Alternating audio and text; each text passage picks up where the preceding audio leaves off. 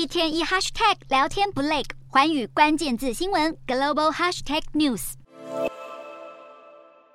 二十七国外长集体到访乌克兰首都基辅，头一站来到阵亡战士纪念碑致敬为国牺牲的乌军。这是欧盟外长史上首次遗失战时国家。他们二号起召开峰会，展现挺乌决心。尤其在美国临时拨款法案排除援乌资金后，欧盟的支持显得格外重要。欧盟外交安全政策代表波瑞尔提议在明年加码援乌五十亿欧元的援助。此外，波瑞尔还不断表态，未来要让乌克兰正式成为欧盟会员。当轮到各国外长发言时，他们也都语气坚定地支持乌克兰加入欧盟。乌克兰总统泽伦斯基也亲自参与这场盟邦大聚会，并再度向欧洲寻求爱国者与先进地对空飞弹，以最大限度增强乌军防空能力。泽伦斯基强调，乌克兰能否胜利取决于西方的团结程度。最后更呼吁欧美政府扩大制裁俄国与伊朗，切断侵略者战争财源。